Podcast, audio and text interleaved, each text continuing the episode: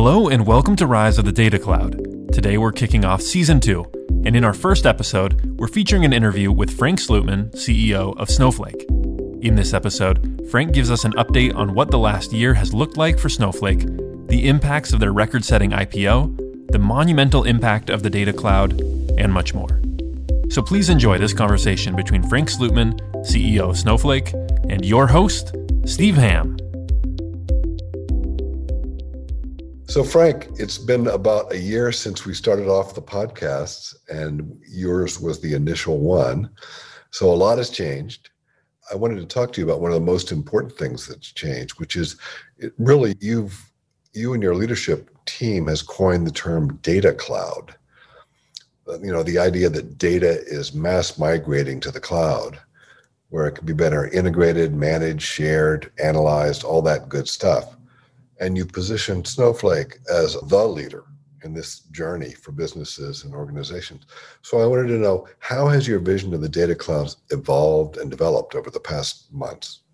Uh, it's a great question, Steve. I mean, our basic observation about the industry is that infrastructure clouds are, of course, highly uh, scaled and consolidated in the likes of Amazon Web Services, Microsoft Azure, and Google Cloud, and so on. They're, they're massive and getting bigger. We also have very large application clouds, right? The likes of Salesforce and Workday and ServiceNow and SAP and so on. And that's all good. And then customers broadly use these capabilities. And then you go look for data. And it turns out that data is fragmented and segmented in, in millions and millions of places, you know, behind all kinds of perimeters, network systems, applications, and so on. So and you, you wonder why. So data is just taking a back seat to, to the infrastructure as, as well as to the applications. And you, you could you could ask the question, well, why is this an issue? Why is this a problem? You know, a lot of the analytics efforts that we've had as an industry were very much what we call in silo, meaning that they were targeting one specific data set and using things like Tableau to to dashboard that. And you know, people were reasonably happy with those kind of results. But the world is changing, right? Data sciences really doesn't care, number one, about the boundaries that exist between data silos. They're very much into discovering and describing relationships between data sets that might be uh, you know very unlikely if you will in the sense that i might relate an internal data set with an external one structured with unstructured. It's really about understanding data relationships because once i do then i can use those relationships to train models on and then i can use them to predict. And obviously that's the value that we get from discovering data relationships but these data relationships cannot be impeded and encumbered by data silos and data living in millions of places. So it's very important that we arrive at a notion of a data cloud where the workloads have unfettered access to data regardless of what it is and where it lives and so on. And we're going to blend it and overlay it and join it to our heart's content so that the data science teams can discover these very high value uh, relationships that are there to be discovered in the data. So that's sort of the, the whole reason why the notion of a data cloud is essential. I mean, we're we have the technological underpinnings to do it. We do it every day, but it's much bigger than Snowflake. It's something that has to happen in the industry, given you know how important data science is shaping up for all of us, not just in the world of of tech, but in, in the business world in general. Yeah. yeah. I think you've done a good job of stating the vision and also positioning the company because I think when people out there in business think about the data cloud, they think of Snowflake, which is a pretty important strategic spot to put yourself in. So well done with that. This episode is brought to you by Snowflake. Join 50,000 of your peers at Snowflake's annual global user conference, Snowflake Summit, this June 8th through 10th. Hear from Snowflake customers, industry thought leaders, and more about how they bring data together now with the data cloud. Learn more and register at snowflake.com slash summit. Now, you talk with hundreds of customers every year. And I know that this has been a pretty strange year because of COVID, but I imagine you're doing a lot of phone calls and, and, and Zoom calls. What are the biggest business trends related to data that you're hearing about from the C suite? Well, you know, obviously, people are still uh, incredibly preoccupied with the, the effects of the, the pandemic. I had a call earlier this week with the CEO of a very large, you know, pharmaceutical healthcare company, and they were talking about how overnight when the pandemic hit that, that the demand coming from hospitals was all over the map. It was up 30% here, it was down 30% there. So managing a supply chain and, and shipping things just became almost impossible. And it's just frantically calling around trying to get a you know a grasp on, on a rapidly evolving situation. That was the first time where people started to realize this.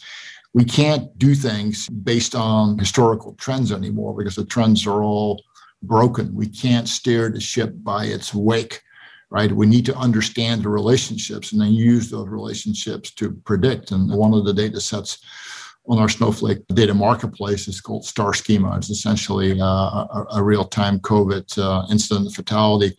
Very detailed data set that's very, very widely used by our customers because they're using it to figure out where the disruptions are, both to the positive and to, uh, to the negative. So there's this incredible awareness that anecdotal observation isn't going to cut it when you have dislocations of this uh, this sort of magnitude. So that, that definitely has been a catalyst in all our conversations. The notion of a data cloud is kind of fun because you know we always talk to large enterprises about them having their own data cloud, their own branded institutional enterprise data cloud, where their unique data architecture, their data sources, how they provide data as well as how they consume data from the outside how that comes together because data clouds become the the, beat, the beating heart of the modern enterprise, right? So we need to start evolving towards an infrastructure uh, like that. So we enable really our future that way. We we talk a lot about optionality, which means it's very hard to know what we're going to need, but we got to architect ourselves in such a way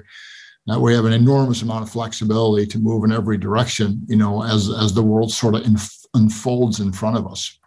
Yeah. No, that's really interesting. Hey, I wonder, obviously there, there are huge changes in the way people see data and use it internally and then with partners.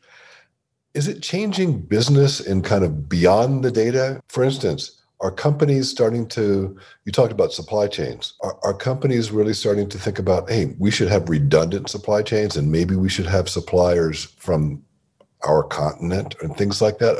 Are they rethinking things pretty fundamentally or is it pretty much just we're going to manage it better the way it is. It's really changing uh, in in terms of latency, in terms of how fast things arrive and how fast systems react to events that are discovered in the data. Historically, what we've done is we run batch processes. I mean, you, you, kind of shiver just hearing the word batch, right? this dates us back to the 1970s.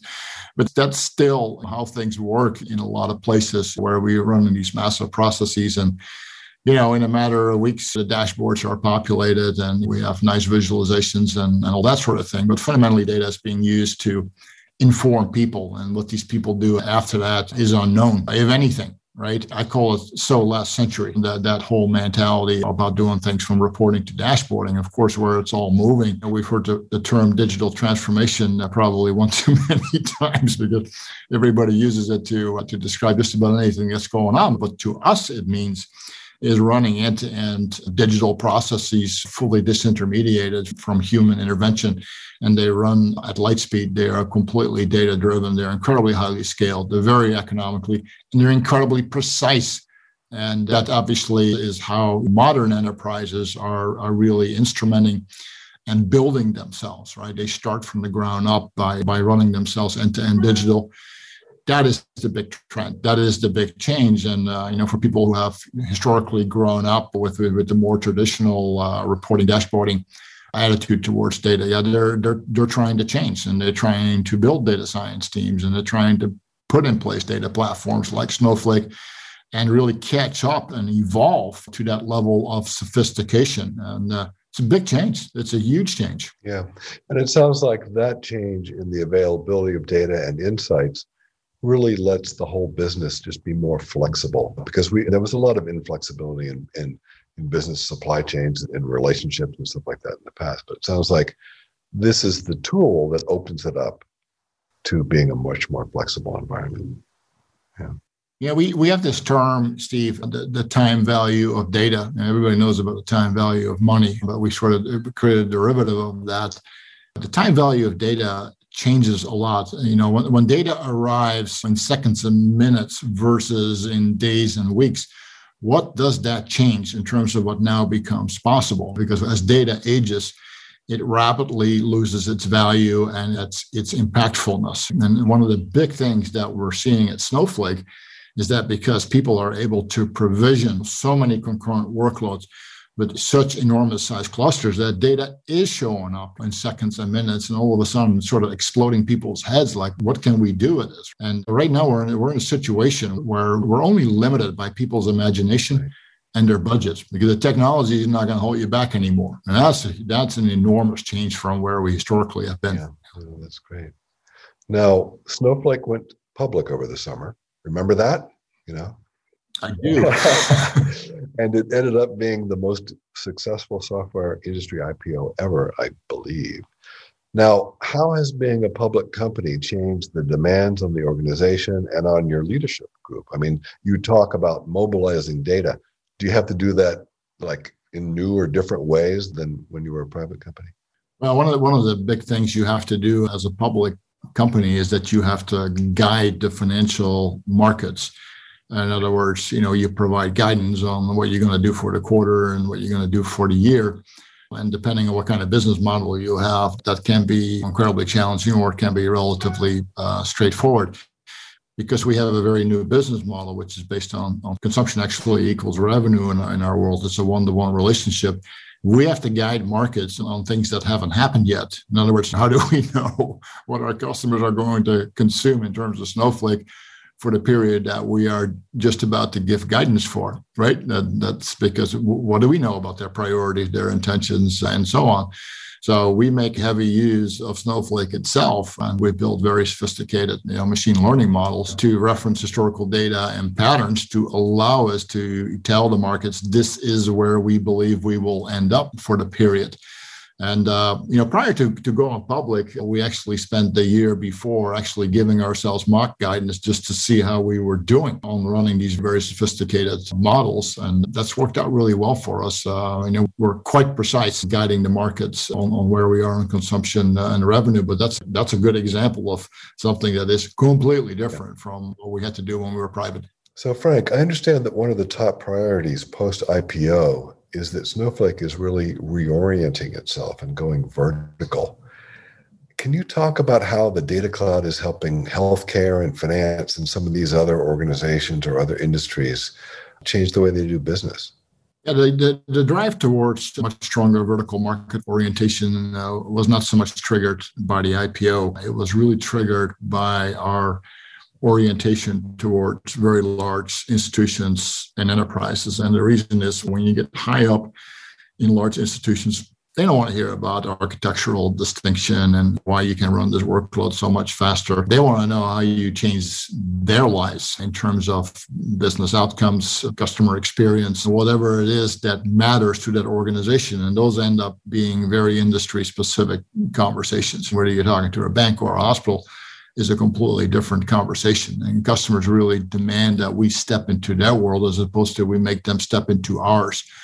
That's been a big pivot. It's very important when we have conversations with customers that they always have an industry context. They're not interested in sort of high level, abstract, conceptual conversations. We know we have to bring it down to the to the relevant industry context of the conversation. We're talking to a big bank and we talk about the Snowflake data marketplace. We specifically talk about listings and data providers like S&P, like FactSet, because though that is the type of data that they use. And then, of course, what they want to know is, well, what are other people doing with Snowflake that I should be interested in? So those conversations have a lot of traction. And, and that's really the evolution. For us as an organization, it means that we have to learn industries and we have to learn it fast. And I'm, I'm personally very engaged in, in, in really accelerating and, and, being a catalyst for, for making sure that we become really good industry partners to our customers that they feel like, yeah, you guys know a lot. You know a lot about my industry, a lot about what's going on in, in other institutions. And that is helpful and that is productive for me. So that's the evolution. Like I said, it's driven by us being in larger institutions and higher up in the tree, if you will because that's the type of conversation you want to have with us. Yeah, it looks like you also have to up level who you talk to in those organizations. You're going from the technology leaders to the business leaders, or, or maybe a combination of the two. But you're definitely talking to the business leaders these days, which means you're getting more and more strategic, I, I would think. That is absolutely true. We used to reach for CTOs, chief technology officers, chief data officers, uh, CIOs, chief information officers. I can tell you that more than half of my meetings are now with CEOs. That's a huge change. And that's because CEOs are becoming very interested in data and what data can do for their enterprises. And as we discussed earlier, COVID has been a catalyst for this kind of thinking. Probably what's going to happen anyways, but so many things. COVID has, been an accelerator of, of many things that were already happening, but now they're happening quicker. Yeah, we've had actually we've talked about this in a couple of our other podcasts. Just the whole idea that that companies are starting to see themselves as technology companies, and that has to be part of their expertise. And what made them realize it is when they started to realize the value of data. So that's the the switch that makes a CEO realize that he he can't just put technology off on the side and not think about it. He's got to engage. Yeah, te- technology. Obviously, all, all, all, companies. I don't care what industry you're in. Everybody is a technology company, whether we like it or not. It's being forced on us. We announced a very strategic relationship with BlackRock recently. And of course, BlackRock is, is by far the largest asset manager in, in the US or or in the world for that matter, you know, 22 trillion in assets that are being managed by hundreds of, of institutions. But aside from being an asset manager, they also have the industry's most prominent software platform for managing assets as well. So they are a full on technology company in conjunction with with also being a financial uh, institution. They go hand in hand. So it, it, won't be long before, in many conversations, we just can't separate the technology conversation anymore from the business conversation. Yeah. BlackRock is so powerful, in fact, that it basically tells businesses, the business world, how it wants them to behave. You've probably seen some of the stuff where they said, "Hey, climate change is coming." We're going to invest in companies that, that deal with it, not that turn their faces away from it. So, I, as you go higher and higher in these large organizations, you're going to be part of the conversation with the most powerful leaders in industry, and that's that should be interesting. Yeah, that's absolutely true. And the technology skills are, are becoming uh, mainstream. They're not just for technical people. Everybody has to become technology savvy and conversant and, and all those kinds of things. And people have been trending that way, obviously but it, again, it, it's accelerating everywhere. Yeah. yeah. You know, a lot of people are talking these days about the value of sharing data. I think people talk about it more these days because it's easier because of the cloud. It used to be one of the big bottlenecks. Sharing data internally and especially externally used to be just hard as could be. But the data cloud has changed that. So if you can talk about what one of the most interesting things that you that your customers are doing internally and with their business partners or even with their customers creating i think what you've talked about is data network effects what's going on there the reason that data sharing is, is such a big deal is because data science doesn't really care about silos and boundaries between data. They're interested in data relationships and, and they typically are discovered and they exists across data sets. So if you can't bring data together, you are not in a position to discover and, and really mobilize those relationships. So that's what's driving data sharing. We have to bring data together. That is just a big shift from where, where we historically have been, where we just did analytics uh, inside a single silo. We called it a day. We populated the dashboard. We went home at night that's just not good enough. And data sharing was really hard historically because we either used APIs, which is like sucking data out through a straw, and had all kinds of other management issues, latency issues, and, and cost issues, and so on. Or we use uh, massive heavy lifting through uh, file transfer protocols. And that, of course, had to, we had to surrender custody to data, that all kinds of governance problems related to security and privacy. So after a while, we're like, you know what, this is just too hard. You know, we're not going to do it anymore. What we're going to do as little as we possibly can. Because of the Snowflake data cloud, we can just now turn on data sharing relationships in literally in minutes. We, we've shown that as part of Operation Warp Speed in terms of uh, managing vaccine data out there, how important it was to create visibility across the supply chain because data starts to make sense when you can see uh, the entire supply chain as opposed to just one piece of it. It's like you have a flashlight and you're walking into a dark cave. Where, wherever you shine it, you have perfect visibility. But what you need to do is light up the whole cave. And now you really get the, the, the overview of what's going on, right? And there's also this delay of data problem that people need to get data much faster or they simply can't act as an organization on, on what's going on. Now, the idea of data network effects is really important because once you're uh, you're on a data cloud, you have access through the data cloud to external data, and you provide access to other parties to to your data.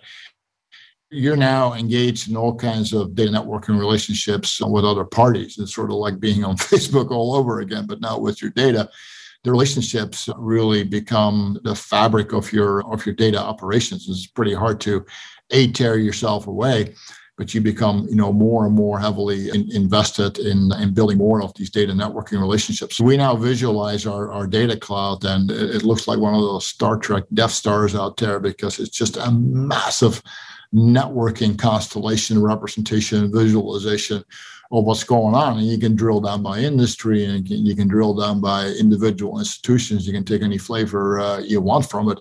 But it really starts to hit on that data networking is a huge, huge thing, and it's growing in leaps and bounds. And of course, that's what Snowflake is. You know, we're, we're fanning those flames as hard and as fast as as we know how, and we do that in, in any number of ways. Yeah, that is really interesting. Just you, you kind of set off a light bulb in my head. As Snowflake's data cloud gets bigger and bigger, and, and it pokes into more industries, into into smaller companies, big companies you're essentially going to have a map of the business world, a schema that is visualized that you can use to, and, and other people who are members of, of the, the data cloud can use to figure out what the heck is going on in the world. Yeah, that's a great point. We always try to show prospects and customers look, this is what your data cloud could right. look like. Forget about the Snowflake data cloud. It's ginormous, it has many players, but your version of the data cloud. What is your what, what are your data networking relationship? Uh, how, how, do you consume data? How do you provide data? And, and, first of all, people have sometimes a hard time articulating that or really giving good guidance on that. But when they start thinking about it, all of a sudden, all the ideas start coming. We could do this, we could do that. So it's a very organic thing that just after a while starts to feed on itself. And sometimes it just feeds on itself because of the presence of partnerships and data that they can get access to that they never realized that they could, right? It's very important for us to prime that pump, right? To really make it rich and available. And then people's imagination takes them from there. Now, you've got the Snowflake data marketplace and you've got the, the private exchange capabilities platforms. Have you seen any of your big enterprise customers put the whole thing out there, their entire supply chain, their all those relationships, their entire distribution chain, or maybe even their marketing relationships? Are they really putting the whole network out there? No, people typically don't approach this with a giant scope and a giant switch. it, it is much more organic and, and piecemeal. A lot of data sharing relationships are, are one-on-one instead of you know one-on-many. But you know, if you, it's very dynamic. If you look day to day, week to week, month to month, uh, things changing so rapidly, and, and the reason is it's really easy to do um, you know, setting up data sharing relationships is a matter of minutes, right? You externalize the data in terms of the access. We develop the credentials for it, and there it is. Boom, you're you're off to the races, right? So there's really nothing. This was the problem historically with APIs and file transfers. It was just a horrendous undertaking to do the simplest things, and now it's just so easy that you can turn it on and off at will. But in the future, do you see, you anticipate the companies will kind of create these meshes, you know, of, of all of their relationships? Is that a possibility? Absolutely. That's really the whole notion of having your own data cloud. Grab any large multinational global uh, entity. What does their data cloud look like, right? What are their their important data relationships that they're maintaining? And in, in large institutions, they have multiple divisions, multiple businesses. We see their data cloud then breaking down in, in data clouds for different businesses, right? So it has many different layers to it. It's just not one thing. And you can navigate it to your heart's content. You can follow all these relationships. But at the heart of the data cloud are data relationships. It's it's a consumer and a provider, and that's really the building block of the data cloud. And there's just a gazillion of those. Yeah. Yeah. It seems like market analysts have been talking for decades, even about companies being able to monetize their own data. But it seems like the Snowflake data marketplace is really opening the floodgates for that kind of activity. If you could talk about some of these new revenue streams that companies are developing on the marketplaces, I think that would be interesting to people.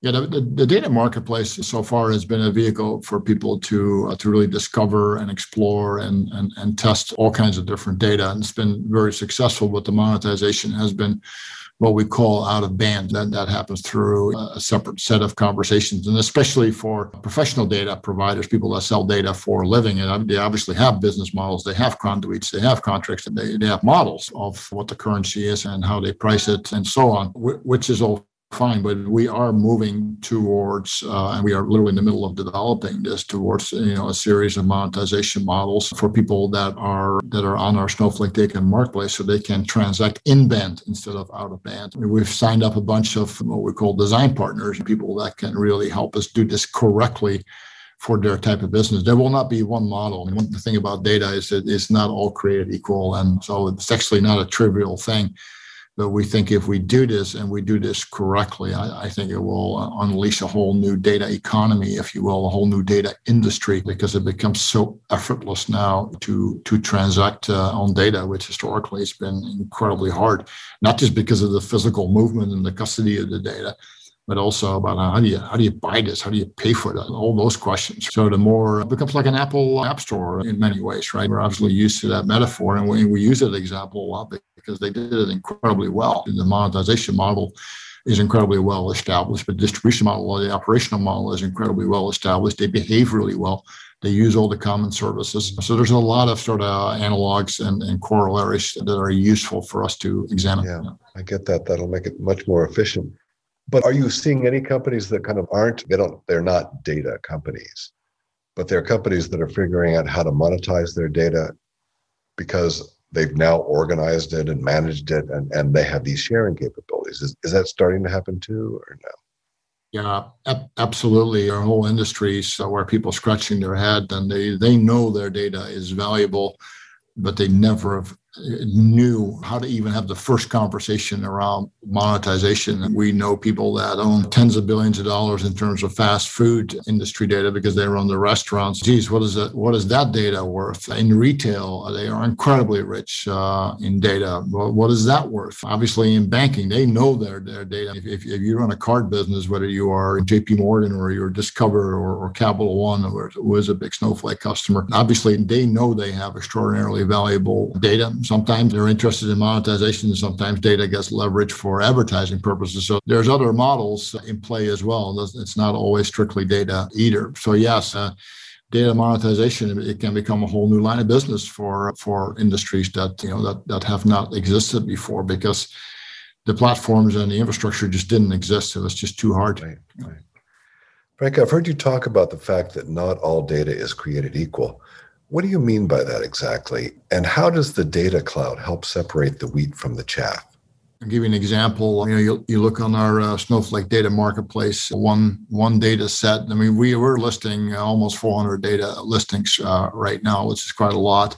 But there's one that stands out uh, head and shoulders, and that happens to be a data set from Starschema. It's very detailed, real near real time incident fatality data on COVID. Almost everybody in our customer base uses that data. That's what I mean by some data sets are incredibly impactful, very globally applicable, and, and everybody uses them. And then others are, are much more incidental, industry specific, or even specific to, to, to just one institution. Having the data size, the, the data sources that are incredibly impactful and, and, globally applicable is a huge deal. We, we can spend all day loading our data cloud with data, but and not move the dial. And you can find just one and that completely changes things. We also see institutions coming together and combining data and creating new data products, which is a very interesting phenomenon also because people then don't have to join the data themselves. They basically can access the data and it's already joined and overlaid and, and blended. We're going to see all kinds of things that, uh, we may not have foreseen when we first uh, got started on, on this journey, just because it's possible. It's interesting. It's like the oil industry. You sell crude oil, and then somebody comes along and refines it into gasoline or jet fuel, and then somebody else uses the same stuff and makes it into plastic or something else. But that same thing is happening in, in, in the data world.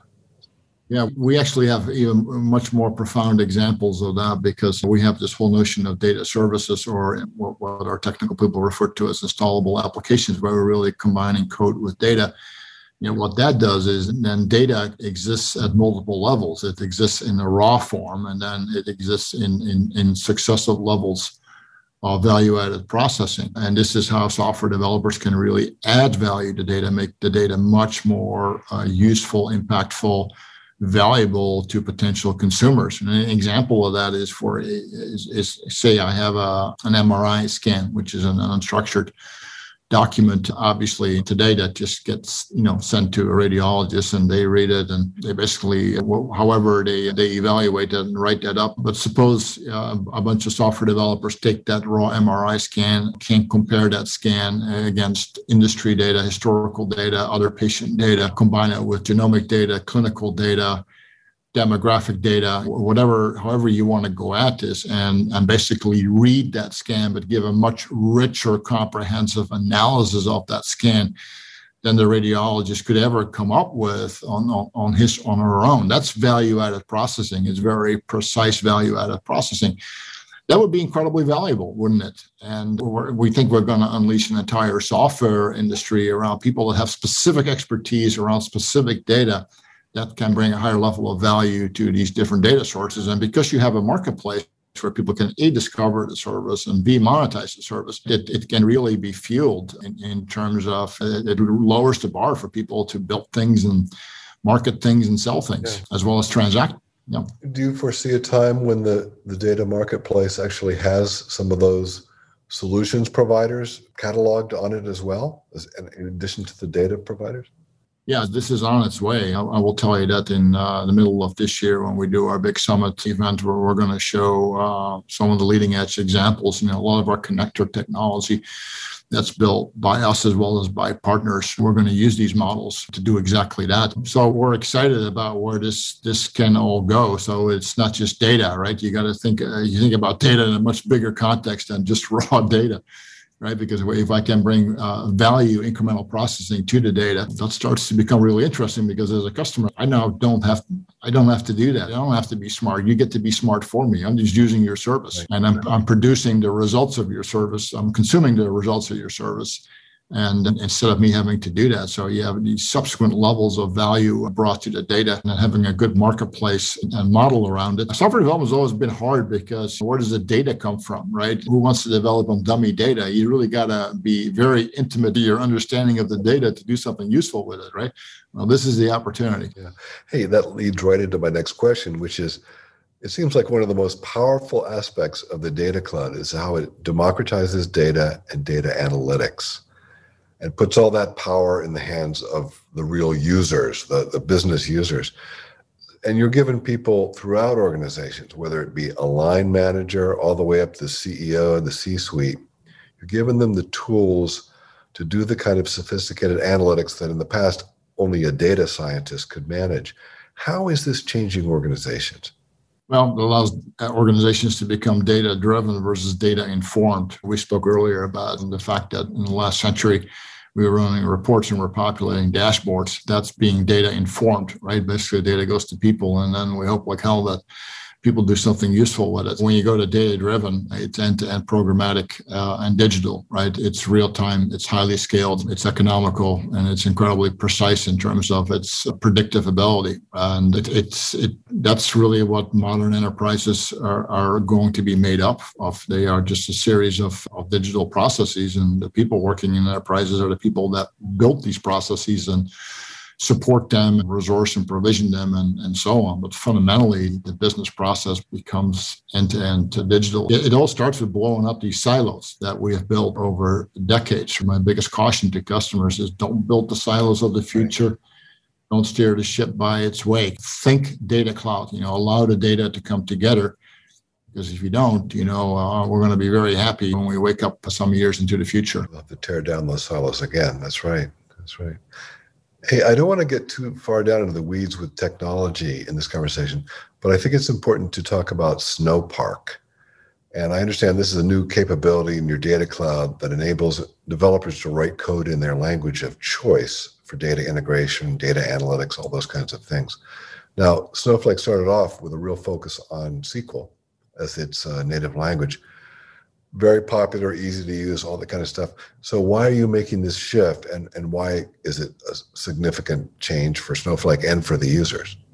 Yeah, it's not so much a shift as it is an evolution and an expansion of our uh, our scope. You're you're absolutely correct. SQL is the is, is the great common denominator because almost anybody that's been around data has, has, has some level of proficiency, and we, we've seen that, right? Snowflake has been able to address the largest data estates in the world, but also the smallest, where you have one person with a handful of files ingesting data and, and, and running queries in, in, in a matter of, of, minutes. So that's been great, but there is another audience, and that audience are actually developers. These are highly technical people, and they want to manipulate data inside their, their, their, preferred programming and scripting languages. There is a whole audience for that because that's really where the whole Hadoop crowd and, and, and the people that came from that whole big data era where they came from. That's how they grew up. And sort of they are evolving forward to this model. Say they are going to be using Java and, and Python and, and, and you know other languages to manipulate data. And there's lots of artifacts in the language itself that that are there for data manipulation. So we feel that as a data platform, as a data cloud, we absolutely positively have to enable that. So what Snowpark really is is a strategy for the language runtimes to be inside our platforms. And that really combines code with data. So in other words, it's not just a data platform, it's the combination of code and data on a single platform. And it really turns it into an applications platform rather than just uh, a data platform. So, you know, back to the earlier conversation about higher levels of value added processing against data. This is very significant because our whole spectrum of workloads expands as a function of this. It's, it's not the masses, it's certainly a smaller audience, but it's a very impactful uh, and, and important audience. Very important, very meaningful, uh, not just to address those workloads, but a combination of code and data really changes the, the, the, texture of, of the data cloud to be a, a, much bigger thing because we're not just going to be circulating data there. We're going to be circulating data applications there. And that's obviously a, a huge universe. Yeah. yeah. that's great. No, it we've been over the past year, it seems like the year that's lasted forever. We've been dealing with the pandemic, the economic crisis in the US and around the world. It seems like these things are on the path to lifting though you don't want to jinx yourself.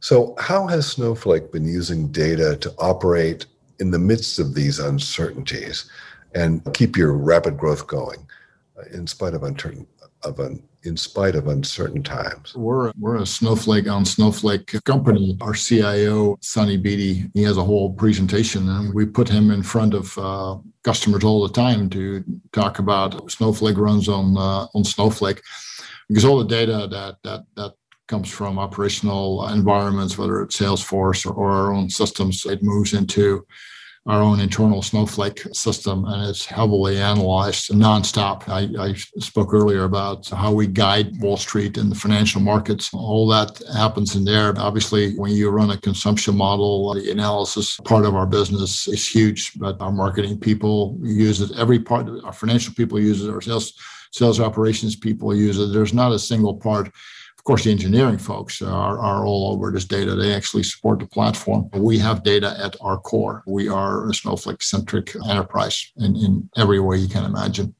it's just a natural reflex for us. So it's not like we really had to force ourselves down that path. So. Yeah. I want to drill deeper though. I, I want to understand how you and your management team use data to make decisions every day. You've got these huge challenges of volatility, of being a rapidly growing company, all the uncertainties, the situation. How do you use data to help overcome those things? That, depends on, on, on which part of the company uh, you're talking about. The finance organization obviously is obsessed with understanding the consumption of our service will translate into costs and revenue and, and all these kinds of things so that we can guide ourselves as well as external parties and that's a very significant thing so for a sales organization they need to forecast their business based on what we're able to discern from the data our marketing organizations have a huge demand capability, and that is incredibly data driven because obviously we're constantly enriching our data and our, all our targeting and our marketing operations are informed and, and, and driven you know by what we discern from from the data Our engineering people, that's a whole universe uh, unto itself because we are a service, not a software product, but we are a software uh, service.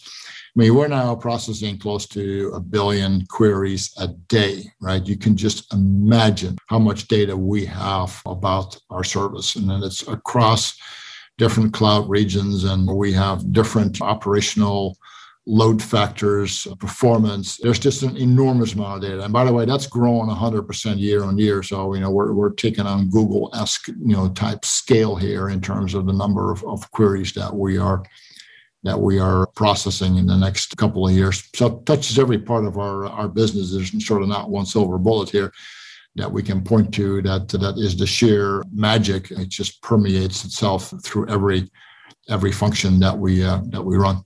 Yeah, I get it. For your information, there's a lot more to ogres than people think. Really need to dig deep and get to know the real you. In them real up close and personal. I talked before about how you and I did the first podcast about a year ago. We've changed the format just a little bit. And right at the end, we'd like to ask a, a personal question, a little friendlier and softer.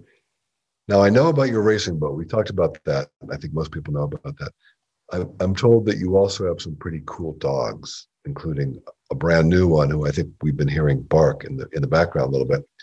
So your work life is pretty intense. Do the dogs help you unwind, or what? How do they add to your life? Yeah, you know, uh, I'm, I'm, uh, I should, I should say we because my wife and I are, are, are both into this. So we're big animal welfare uh, people. You know, a lot of our charitable operations are both for domestic animals. We've built shelters in different places to really help different areas of the country become no-kill zones for for animals and things of that sort. And so we do a lot of that kind of work. We also do habitat for for wild animals. So that's been a focus for our our charitable uh, activities. And I, I, number one, we have a lot of affinity with it because we just like animals. But but but secondly, it's also something that that the government does not fund at all. So it all has to come from private sources. So, you know, might as well be people like us. In terms of our own animals, uh, I, yeah, I mean, I, one of them is one year old big golden retriever. He's like 80 pounds, uh, big fur ball. And the, and the other one is an eight month old female black lap, and they're, they're best pals running around like crazy. I, I always say uh, they humanize me, which might be necessary from time to time, but they're, they're a great company to have. They go everywhere with us. We never, we never leave them anywhere. Well, Frank, it's been great talking to you. It, it's, you know, it really, you know, talking again a year later like this really makes me realize how far things have come, certainly for Snowflake, but just the awareness of the data cloud, the importance of data, how aware people in business and in the media are of how important this is. And I, I feel like I got on the ground floor with you guys and I'm seeing something really grow big. So it's fun to watch from a bit of a distance here. So congratulations on this. Yeah, thanks for your kind comments, Steve. I enjoyed our session here. The Data Cloud World Tour is making 21 stops around the globe so you can learn about the latest innovations at Snowflake's Data Cloud at a venue near you. Join your fellow data leaders at one of our full day events to network with Snowflake customers and technology partners, attend educational breakout sessions, and learn how to drive more value from your data. Find an event near you at www.snowflake.com